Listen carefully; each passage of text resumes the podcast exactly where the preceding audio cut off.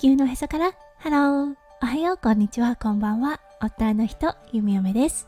このラジオはオーストラリア在住20年となったゆみよめがオーストラリアのこと育児のことそしてパートナーシップについてマクロからマイクロまで幅広くお話しするラジオです。今日もこのラジオに遊びに来てくださってありがとうございます。今日は7月25日火曜日ですね。皆さんどんな火曜日の午後お過ごしでしょうか？はい、弓嫁はワンオペ育児、今日で6日目ということで、昨日はね、ものすごく big day でした。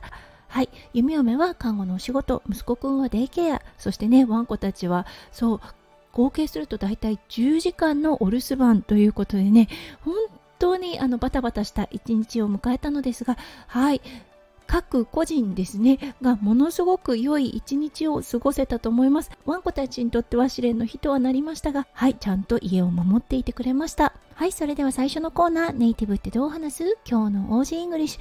今日のワードはヘクティックです。はいこのヘクティックもしかすると前にご紹介したかもしれません。はいもしご紹介していたらごめんなさい。あの、復習という形で聞いてくださると嬉しいです。はい、昨日だったんですが、うん、How was your day? って言われたんですね。で、昨日はものすごく忙しかったんです、実はね。夢は帝王切開のオペ室で、はい、一日バタバタと過ごしていました。そして弓嫁がね、とっさに It was sort of hectic day って言ったんですよね。で、その時に、あ、ヘクティック久々に使ったわって思ったんですね。なので、このワードを皆さんとシェアしたいと思います。はい、ヘクティック、すごく忙しいであったり、てんやわんやの状態を表します。なので会話の節々でね今日はどんな日だったっていう感じで聞かれた時にこのヘクティックが活躍する場合がありますはいそれでは今日のテーマに移りましょう今日のテーマはドクターと責任感についてお話ししたいと思います。それでは今日も元気に弓嫁ラジオをスタートします。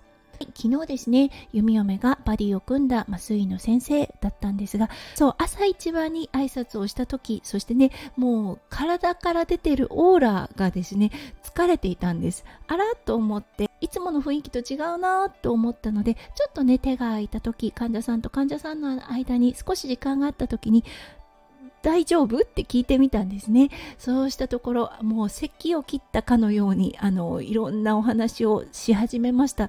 というのはね1週間ものすごくひどい日々を過ごしたそうです。というのはね、もうあの不幸が不幸を呼ぶというか、患者さんのケースであったり、あとは病院のシステムであったり、いろんな悪いことが重なってしまって、はい、1週間もうヘトヘトになって仕事をしたということを言っていたんですね。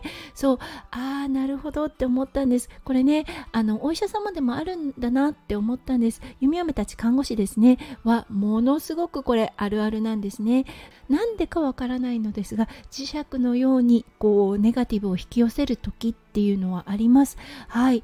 ほんと忙しい日々っていうのはうんあの続くんですね。それだったんですがある程度時間が経つとまたふっといつもの状況に戻ります。そしてねまた数ヶ月後だったりするんですが始まったりするんですよね。そうそしてねこの先生のお話を聞いたところもうねああこれは辛いだろうなっていう話が結構ありました。この先生だったんですがもうコンサルタントと言われていて下にトレーニーがつくそうボスの先生です。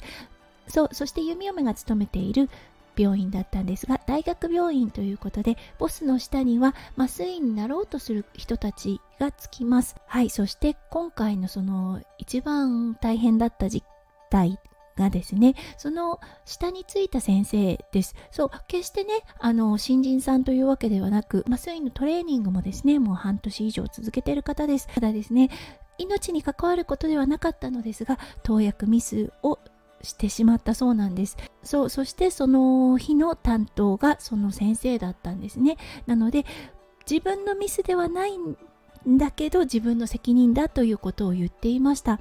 うんこれは難しいなって思ったんです。四六時中ですねトレーニーのすることを見ていることはできません。はい。口頭で指示をしてそうあのそのことが起こってしまったということだったんですよね。これはうん難しいなと思いました。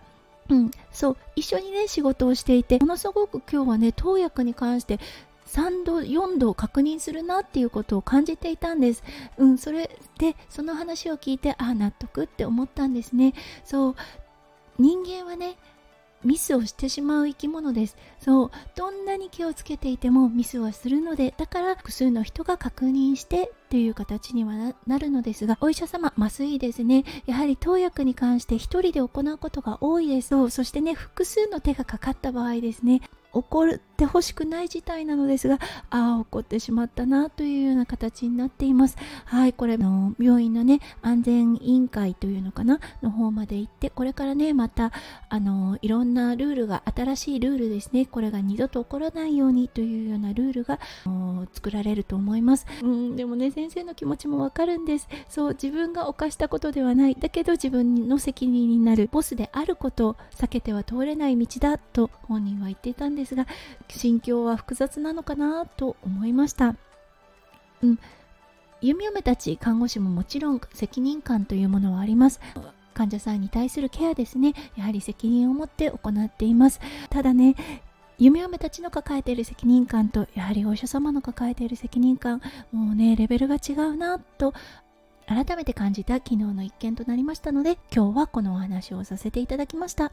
うん昨日だったんですが確かにすごく忙しい日だったんですがスムーズだったと思います。なので昨日弓嫁がねその先生に伝えたこと今日を区切りにうん、新しいルーティンが始まるといいねということを伝えました。そうしたらね少しね笑ってそうだねっていうことを言っていました。どうしてもねこうマグネットのように襲ってくる時期が早く過ぎてね先生がいつものね先生に戻ってくれると嬉しいです。はいということで今日も最後まで聞いてくださって本当にありがとうございました。皆さんの一日がキラキラがいっぱいいっぱい詰まった素敵な素敵なものでありますよう夢読む心からお祈りいたしております。それではまた明日の配信でお会いしましょう。地球のへそから。ハロー。弓嫁ラジオ。弓嫁でした。じゃあね。バイバイ。